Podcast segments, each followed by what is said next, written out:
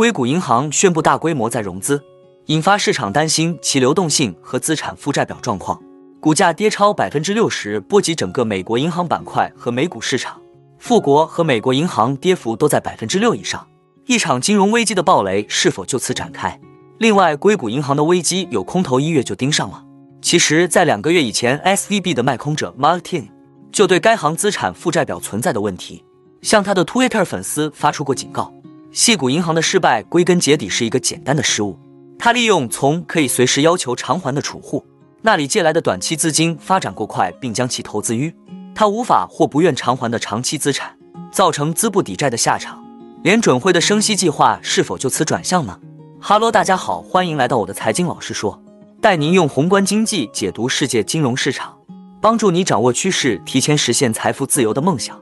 如果你也对股市投资理财以及宏观经济市场感兴趣，记得订阅我的频道，打开小铃铛，这样你才不会错过最新的影片通知哦。那我们就开始今天的节目吧。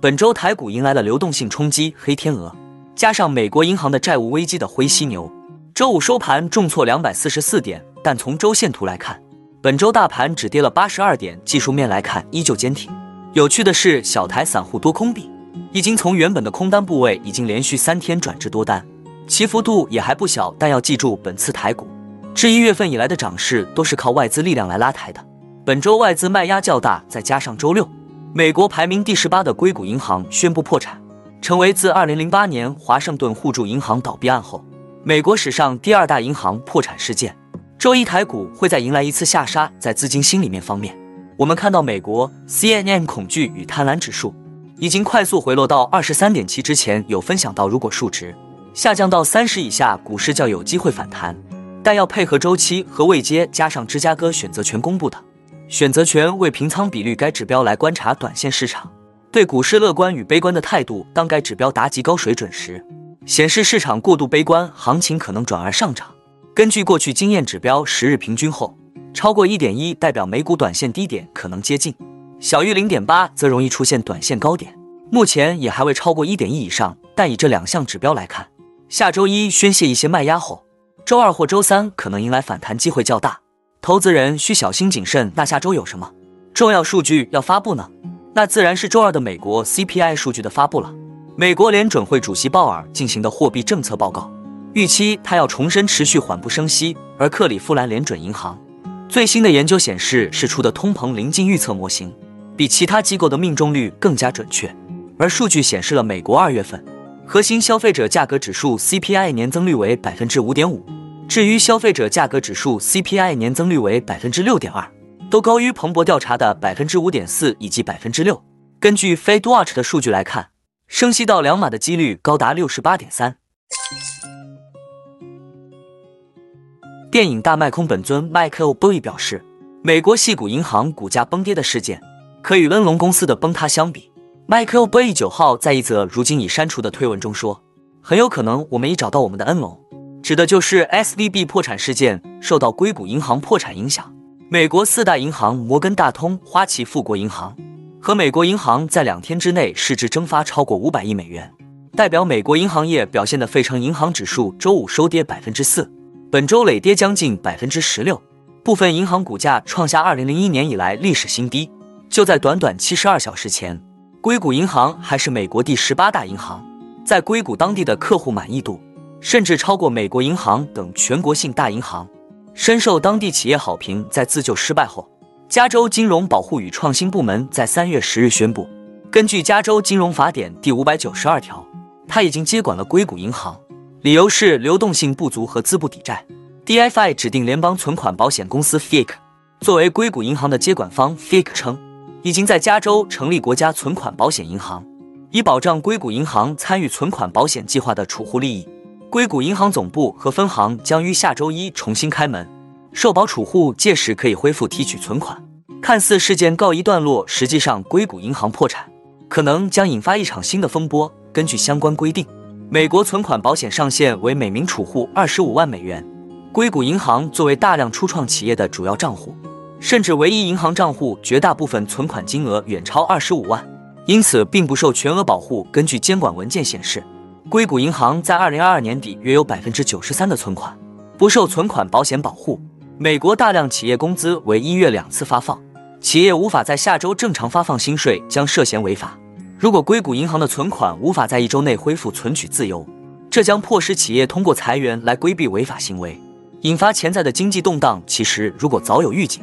投资者就可能避开这个大雷。其实，在2个月以前 ，SVB 的卖空者 Martin 就对该行资产负债表存在的问题，向他的 Twitter 粉丝发出过警告。今年1月18日，也就是 SVB 公布业绩的前一天 ，Martin 的 Twitter 账户发布了一个有先见之明的帖子，开头是投资者理所当然的关注 SVB 在风险投资领域的大量风险敞口。SVB 股价也在大幅下跌，然而如果再深挖一点，你会发现 SVB 的问题要大得多。 Martin 是一家现已关闭的对冲基金的前任经理，该基金资产峰值约为10亿美元。他的推文继续详细介绍了 SVB 如何在债券市场的世纪最高点将其固定收益投资组合的规模增加了 700%。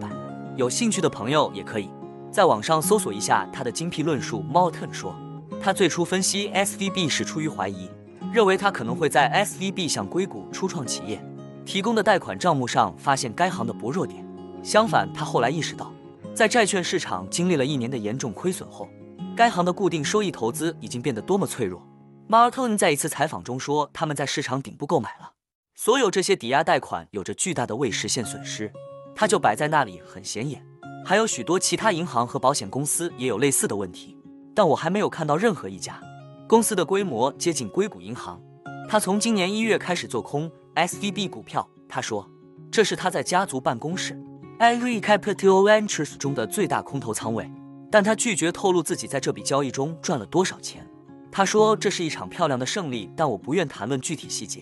由于 SVB 破产，这些推文引起了广泛关注。然而，并不是所有人都及时注意到了 Martin 的警告。Martin 表示，尽管我提出了建议，但我的2个非常要好的朋友还是把可观的资金锁在了那里，所以很遗憾，我从未想过事情会发展得这么快，甚至发展到这样的程度。有新美联储通讯社之称的《华尔街日报》记者 Nick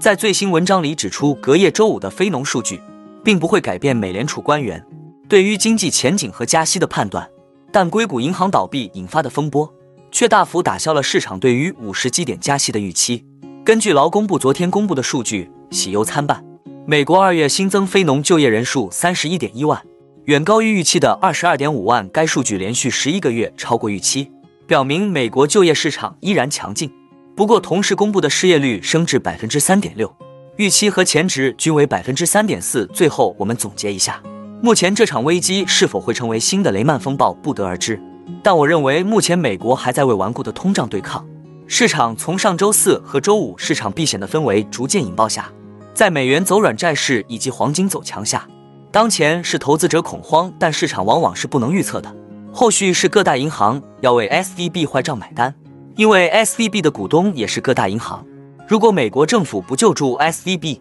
美国科创企业的现金流和大型金融机构肯定出现亏损或危机，或是其他资产减值，所以市场急跌是在所难免的，有利就有弊。就这件事情的爆发，对于美国的债务危机有稍稍缓解一些压力。美国财政部长耶伦周五企图安抚市场，称已召集各监管机构共同协商矽谷银行的问题。他对银行业监管有充足的信心，研判美国银行系统仍然充满韧性。一些分析师淡化 SVB 事件对美国银行系统的威胁，但矽谷银行的倒闭凸显人们长期以来的担忧，及联准会激进的一系列升息最终将对全球金融系统造成影响。但我看法是，这次的暴雷还不足以造成联准会降息的契机。量子基金创办人吉姆·罗杰斯说，当媒体的观点一边倒时，你应冷静地站到他们对面去。我们在做的每一次投资决定中，其实都是在验证自己的看法。那你对于这次的硅谷银行倒闭事件有什么看法呢？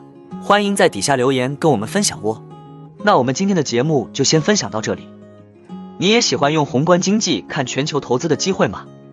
如果你也喜欢这样的内容，记得帮我点赞以及订阅分享， YouTube 的大数据就会再推荐类似的影片给你哦。那我们下一支影片见了，拜拜。